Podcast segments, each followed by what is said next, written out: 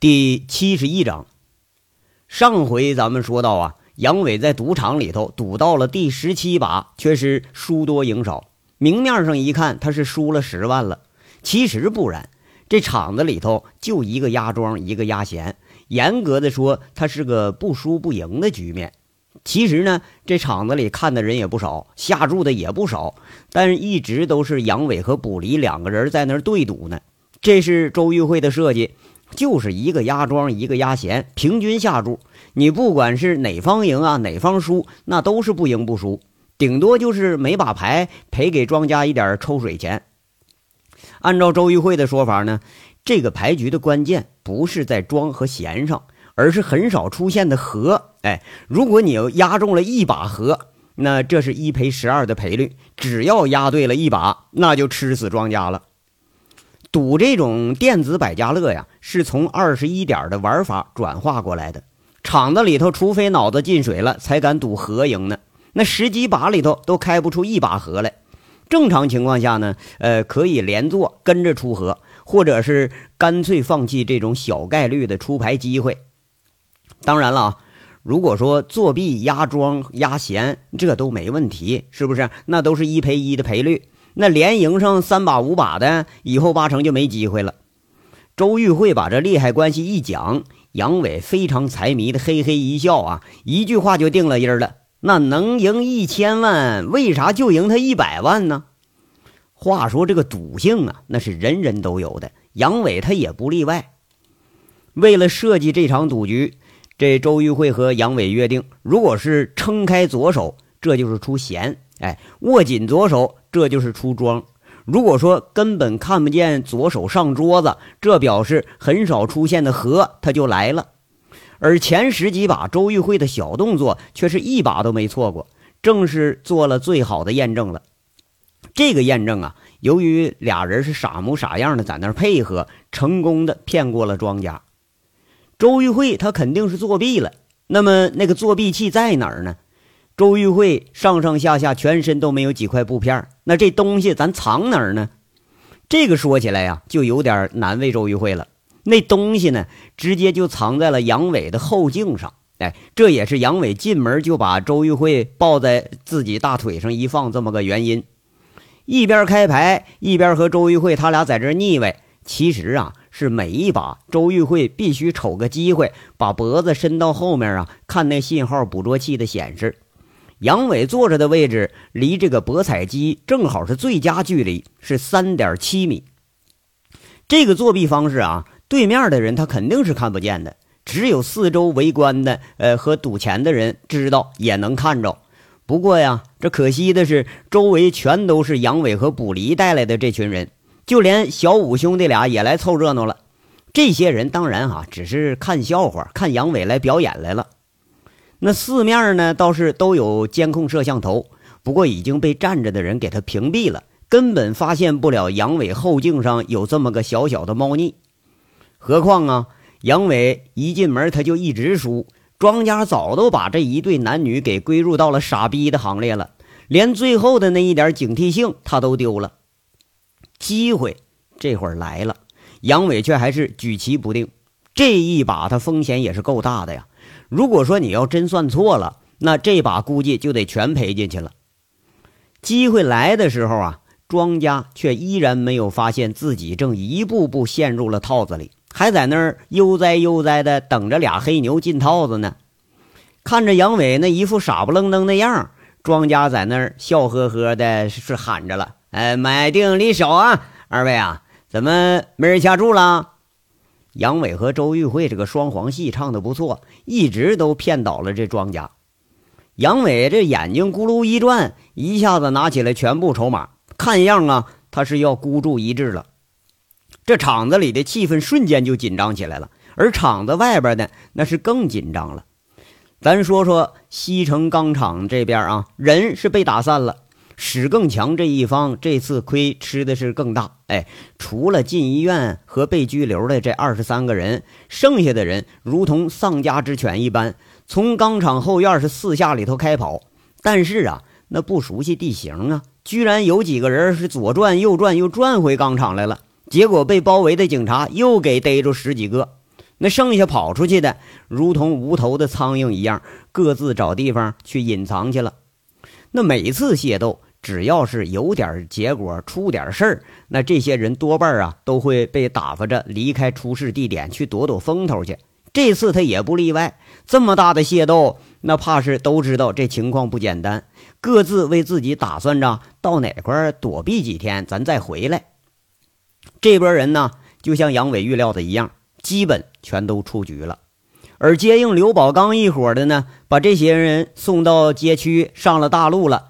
除了十几个伤员被拾掇着给就近送了医院，剩下的也是按照刘宝刚的安排散开了，各自找个旅馆呐、桑拿呀，或者是直接就回天煞了。这也是黑道常用的办法：战时为兵，平时为民。一扔下手里那家伙，哈，那就是普通市民。只要是没有目击，没有人指证，那这事儿怕是没人能承认。这伙人呢？也像是杨伟预料的，一出钢厂这就散了。两伙人呐，都是双方的中坚力量。按照杨伟的估计，一和警察遭遇起来，那逃出来的怕是马上得如鱼入海，哎，潜到哪个犄角旮旯啊，他就不现身了。再凶、再恶、再悍的那黑社会分子，他也不敢跟警察叔叔来较个劲儿来。起码你也得躲上一段时间，等这风声过了，才会重新聚到一块儿。其实呢，这也就是个借刀之计，而且是个连环的借刀。先是借械斗之名，把这几个厂子的精英给他调拨到一起，然后借陈大拿的力量跟史更强去火拼。火拼中间呢，再借警察的刀，直接砍掉了史更强这一个最强的势力。那俗话说：“山中无老虎，是猴子称霸王。”街上没有黑社会了，那痞子也能当领队了。这打完了，打爽了，剩下一群乌合之众，那可就成了主宰局势的中坚力量了。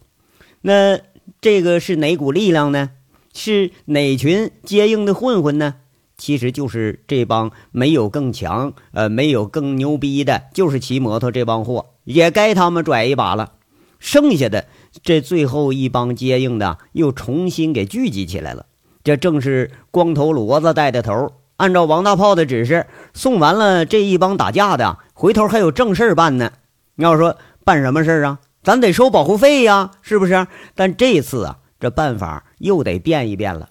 那办法怎么变呢？杨伟在下午的电话里头教了王大炮了。昨天咱那是出其不意，攻其不备。那今儿人家肯定是有防备了，肯定得从各处调拨好手看场子。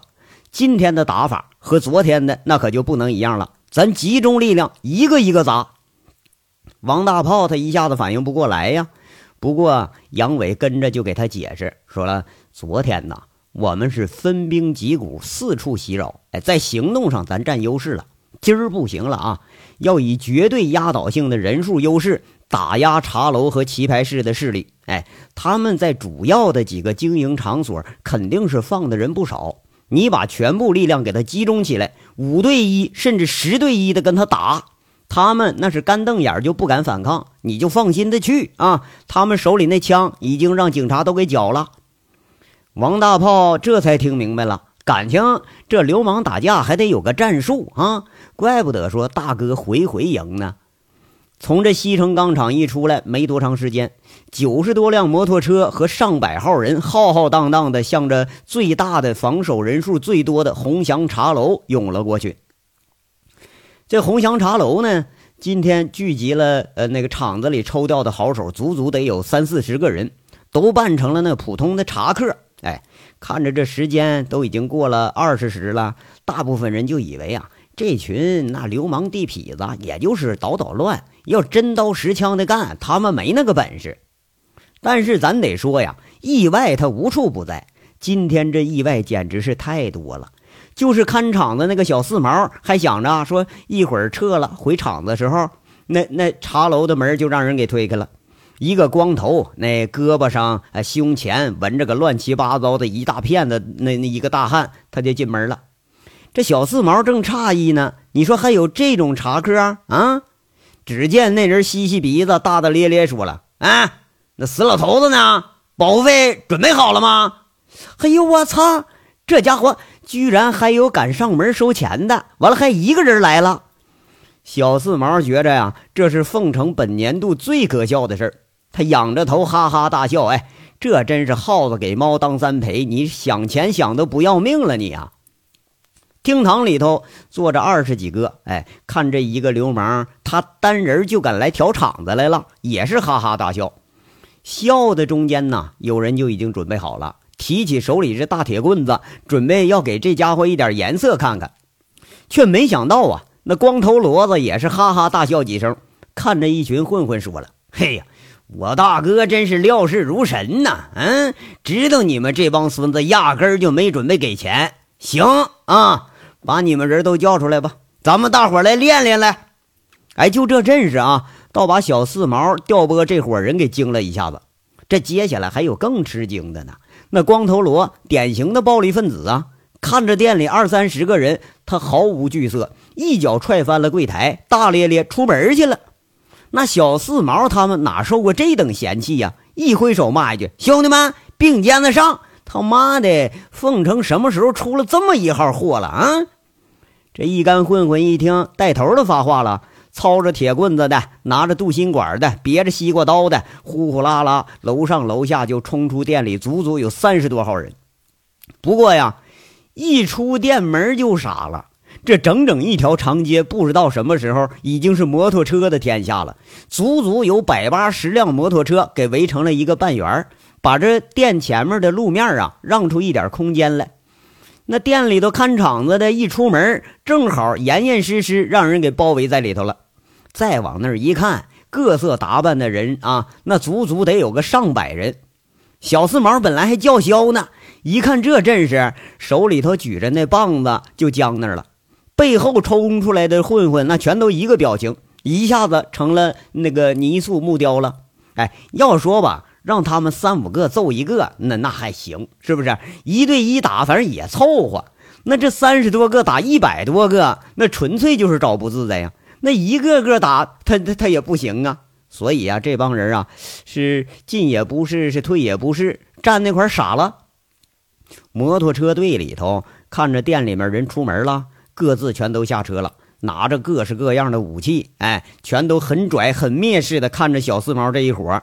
那光头骡子这时候啊，是居中而战，喊了一句：“嘿嘿嘿嘿，都他妈给我趴地上啊！趴地上磕仨响头，我们今儿就饶了你们。我查数啊，我查一二三，到时候谁要不趴，谁他妈后果自负啊！”一，光头罗大喊一声。小四毛这一群混混，你看看我，我看看你，没动静。哎，你说呀，要真要趴地上去，那传出去多丢人呢！以后不没法混了吗？不是？呃，二，光头骡子又喊了一声二，又加了句：“他妈的啊！你们是不见棺材不掉泪呀！”哈，这威胁了一句，还没人趴下呀。这混混们都是光棍之道学得很精，哎，真就凭人一句话，你趴地上了，那说什么他也心不甘呢。三，给我放！光头骡子看着一群混混上当了，他是哈哈大笑啊。围观的混子啊，各自的手里头早就把准备好的东西往这看场子人群里头开始砸了，这一下子头顶是黑影乱飞呀。小四毛这一伙还没反应过来呢。这时候就有一半的人，哎呦哎呦，抱头鼠窜，蹲到了地上护着脑袋了。借着路灯的光，这么一看，却是什么板砖、石头筷子、二两小酒瓶子，甚至啊，还有吃剩下的半拉苹果。原来呀，这光头骡子这货，他早都预谋好了，要给他们来个天女散花。完了，还抓准了这一干混混的心理，你越让他们趴下，哎，让他们躲，他们还就越是不带躲的。那你不躲正好啊！你不躲，个个脑袋上都挨家伙了。这一下子呀，这斗志可就全打没了。那人家还没动手呢，这边全挂彩了，那还打个屁呀！那孙子呀，估计他们那个手里头、裤兜里头，没准还都揣多少块板砖呢。嘿嘿嘿，贱货！妈了个逼的，让你们躲你们不躲啊！光头骡子是哈哈大笑。引得一干混混和躲在人群里的王大炮也是不禁莞尔了。这小子天生他就是个痞子材料。正笑着呢，又听光头骡子喊了：“谁是带头呢？滚出来说句话！”那小四毛在众人鄙夷的眼光里头，畏畏缩缩的出面了。看着刚刚还被自己小看的这个光头骡子，他是真后悔呀。不过今天到这儿，那还就只能是他出头了。光头骡子一看他站起来了，挺鄙夷的吐了一口，骂一句：“呸！妈了个逼的，给脸不要脸！带着你人赶紧给我滚啊！我们老大让我通知你一声。”史更强因为暴力收债和械斗，已经在西城钢厂被雷子给逮了。现在满城的警察都在抓你们这帮收高利贷的呢。别他妈以为我们不知道你们是哪路货色啊！趁大爷今儿高兴，赶紧给我滚！以后啊，这些街区什么的没你们份了，知道吧？这话呀，是王大炮教的。哎，要让他这么说。这怕是啊，能把这帮人都给吓破胆了。那都知道自己屁股不干净。你要说别的，他们未必能害怕；你要说警察来了，他们肯定是一打机灵。这摩托车队呀，就像一阵风似的，好像根本就没把小四毛这一伙给放眼里头。轰隆隆，轰隆隆，直接开拔了。剩下这一帮看场子的，捂着脑袋在那傻愣着。哎，操，这就完事儿了？这还寻思今天晚上得挨顿揍呢？要说这是当然完事儿了啊！收保护费那就是个幌子而已，把这帮势力给他打散，这才是目的呢。摩托车队一走，小四毛赶紧拨电话，他一拨史更强的不通，哎，再拨延庆路厂子里的没人接，那线儿早让人给剪了。你再拨厂子里认识的保安呢，还是没人接。哎，这一下可真就是一身冷汗呐！赶紧说了，兄弟们，兄弟们啊，今儿是怕要出事儿，大伙儿赶紧扯和啊！明儿要得到确切消息，咱再碰头。这三十多个人一下子扯和了，留着个偌大的鸿祥茶楼，连个人影都没有了。这刁民聚则为匪，散则为民，自古如此。这都是混混街痞出身的，心里头一有事儿，那一吓唬人可就散了。这功夫那就成不了气候了。杨伟用这阵势吓人，正是适得其所。这样比斗一场他更管用。远处呢，长治路派出所的一台长安之星小警车，在出事的时候已经到达现场了。这个是陆副局长关照过的，让他们啊先坐山观虎斗，等厂子里头占了便宜，把人揍了，完了再过去吓唬吓唬这帮小痞子。却没想到，看来看去呀。厂子里人还没等动手呢，就全给吓坏了，跟着这一帮人跑没影了。一个民警在那说一句：“嘿呦，这帮混球这家成精了，有组织有纪律啊！啊，哎，你看看啊，没打没抢，全走了。”另一个说了：“张所，你这抓不抓呀？”那另一个怕是带头的，恨恨说一句：“你他妈长个猪脑袋呀！”这一百多个人，咱们仨人去抓去，怎么抓？你找刺激啊！那另一个说话的又说了：“那要上头要问了咋整啊？”那张所长没好气了：“咋办？嗯，就说西城回来路上咱堵车了，是啥也没看着。嗯，管他妈他的呢！他们他妈收黑钱，咱们惹这帮人干啥呀？我还担心我家玻璃呢。嗯，这帮小痞子要他妈一上火了，啥损招都想不出来呀！啊，回所里吧。”这警车绕了个弯，直接回去了。摩托车队是毫无阻碍的砸了若干家茶楼、棋牌室，把这几家一百多调来的看场子的都给揍了。哎，吓跑的吓跑，砸伤的砸伤，毫无例外，全给收拾个干净。那光头骡子活这么大岁数，没这么牛逼过呀！一路上带着王大炮，乐呵呵直笑，在那说着：“哎呀，炮哥。”咱们这打来打去，砸来砸去的，没拿人家一分钱，这是不是有点闲的蛋疼啊？你说这砸的也没意思啊，打的你看他也没人敢跟咱们动一下手，一点都不刺激呢。王大炮坐在车后座上笑着问：“ 这就是蛋疼，你小子是不是没点好处就啥都不想干？是不是啊？”哎呀呀，这话说的，你炮哥说话，你让我砸公安局我都去。那光头骡子在那呵呵笑着，又加一句：“不过那什么，让雷子给我逮了，你可得给我送饭去。”哎呀，放心吧，今儿啊，雷子根本顾不上管咱们这群人，哎，咱们想干什么就干什么。王大炮现在独当一面了，那连说话都有点高深莫测了，颇得了杨伟的真传。那个，那咱们现在上哪儿去？啊？这条路离市区越来越远了，这是上哪儿啊，炮哥？光头骡子一看离市区越来越远，他有点纳闷了。人家王大炮说了：“光头骡子，哥带你上个好地方去，你敢不敢去？啊？啥地方啊？地下赌场。嘿，我操，怎么不敢去呀？在哪儿呢？正好兄弟们正好过去再捞一把去。”光头骡子一听这事儿，当时来劲了。一会儿就到了啊！到时候你小子又要发比财了。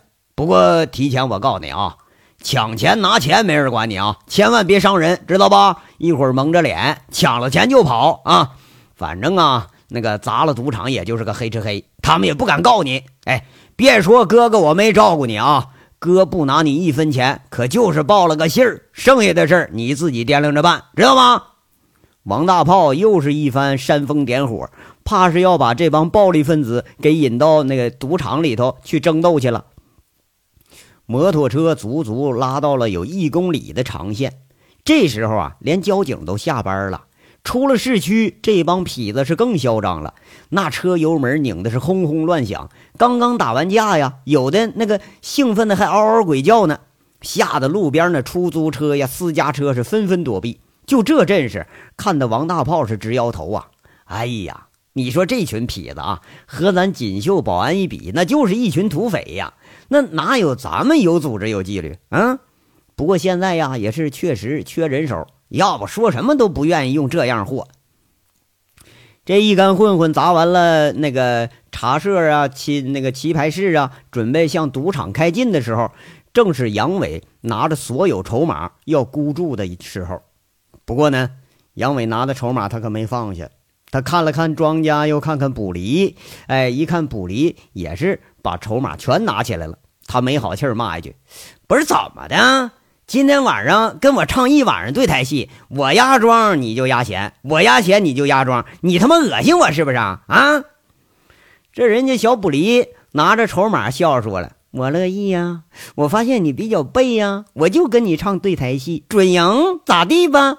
哎，这说的呀，后面一干混混也跟着哈哈大笑。我操！呸！我他妈还不压了呢！杨伟恨恨地骂一句，把筹码给放下来。哎呀，那我也不演了。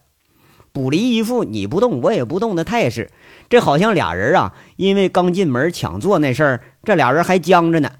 哎呦哎呦，我说两位啊，别置气呀，您消消气儿啊！来咱们这场子，这不就图个乐呵，玩个高兴吗？气大伤身呐！啊！那庄家一看俩人吵吵上了，赶忙在这劝。你说这有钱的爷呀，这有时候就喜欢置个气，莫名其妙就置气。哎，一置气有时候也是好事，那钱输的多呀。不是，我说老板，你就看看这人啊，我压什么，他就偏跟我唱对台戏。这不诚心不是吗？哎，弄得人输了我都输的不痛快。得，老板，您说我这把压什么吧？我我听你的。杨伟直接问那个庄家去了。人家那庄家是一副处变不惊的笑容，说了：“哎呦，这位老板呐，这我可不敢替您当家，嗯，还是您自个儿来吧。”杨伟看了十几把都没压过的那个河一眼，饶有兴趣的问：“哎呦，哎。”压这玩意儿不错，哎，老板呐，那个压中间那个和这账咋算呢？啊，这个是一赔十二，您压一万，压中了，我赔十二万。庄家一副笑吟吟的样子，怕是想引这杨伟进套了。哎呀，那我这还有差不多九十多万，这要是压中了，你赔得起吗？一千万呐！杨伟在那儿笑着问一句。那一副傻不拉几想发横财的样，这样都不用装，大家全这样。啊，呃，说笑话了。我们延庆路这个赌场，赢得起更赔得起。道上的兄弟都知道，我们这儿每天流动的钱都上千万了。那庄家笑一笑，一副很笃定的样子。哎，要敢在河上孤注一掷的人，他不是没有，不过毫无例外都是输的精光，是啥也不剩了。哎呀，对呀哈，他妈的，我压庄这小子就压闲，我压闲，这小子就压庄。得了，老板啊，我这把我就全压和，哎，我就看他压什么。哎，你他妈总不能你你压个不和吧？杨伟是恍然大悟，一下子把剩下筹码全给压上了，恨恨的骂一句：“妈了个逼的，输光拉倒，输光了，老子开房打炮去，省得跟你们这群王八蛋置气。”哎，你说是不是啊，小慧慧？杨伟很流氓的揽着周玉慧，舔着个脸呐，把嘴还往上凑呢。周玉慧这功夫却是不害羞，迎着杨伟啊，把那杨伟的脖子揽得更紧了，俩人几乎都贴一块儿了。就听周玉慧很嗲的说着：“胡哥哥，我特别特别喜欢你，你比我比我遇到的所有的男人都强。”哎呦哎呦哎呦喂！哎，就连卜离带上庄家啊，都被周玉慧说的是起了一身鸡皮疙瘩。哎，看周玉慧这么流氓，连杨伟也有点讪讪的，不敢再往下接话茬了。这还没准能扯出什么让自己脸红的话呢。这一帮混混看着这周玉慧和杨伟，一个是胡子拉碴，一个是满脸长花，那全都捂着嘴在那痴痴的开始笑了。这个时候是谁都没注意到，周玉慧很紧的揽着杨伟脖子的时候，已经拆下了静后的那个捕捉信号的装置。和卜离一块堵的这一群人里头，有一个人把周玉慧手里已经拆下那个作弊器接过手里，悄悄他退出场了。不仅是这个小动作有问题呀，就连俩人的流氓对话都有问题。大家都是在那看笑话呢，但这话啊，卜离却是听懂了，这也是双方的暗语。杨伟的话里头如果有“是不是”三个字儿这表示啊，要让周玉慧确认压住的对错。哎，只要没开牌，咱还能换呢。而周玉慧呢，如果话里头说出来“喜欢”两个字儿，那就可以确认了，你可以大胆下注了。这个暗语，杨伟、卜离、周玉慧三个人都是听得明明白白，而外人一看，那就是个打情骂俏而已。这作弊器、手势、暗语一系列精巧的设计，可不是杨伟这种猪脑袋能想出来的，这设计都是出于周玉慧之手。两个行家在这对赌，这庄家根本就没看出来对方的底细。你不倒霉，怕是不能行了。卜离一愣神儿，也反应过来了，说一句：“呀，嘿，你压和我也压和。哎，今儿啊，我跟你唱一晚上对台戏。这压和我还真没什么，呃，可可不压的了。哎，我我我就压和压和，我就陪你输把能拉倒。输完，老子他妈也打炮去。”卜离却是一反常态。也把剩下筹码全都堆在河上了。那庄家一看这俩傻逼这么送钱，心底暗笑：赌场是最怕置气呀，一置气就上火，一上火就乱压注，这一乱压呀，输钱更快。当然呢，庄家是乐得的看笑话，你输得快，那我不赢得更快吗？这赌局马上就要揭晓了，庄家在那儿笑呢。杨伟、周玉慧也在笑，卜离也在笑，这一干观战的混混们也在笑。那谁能笑到最后呢？哎呀，下集咱们再一起说说吧。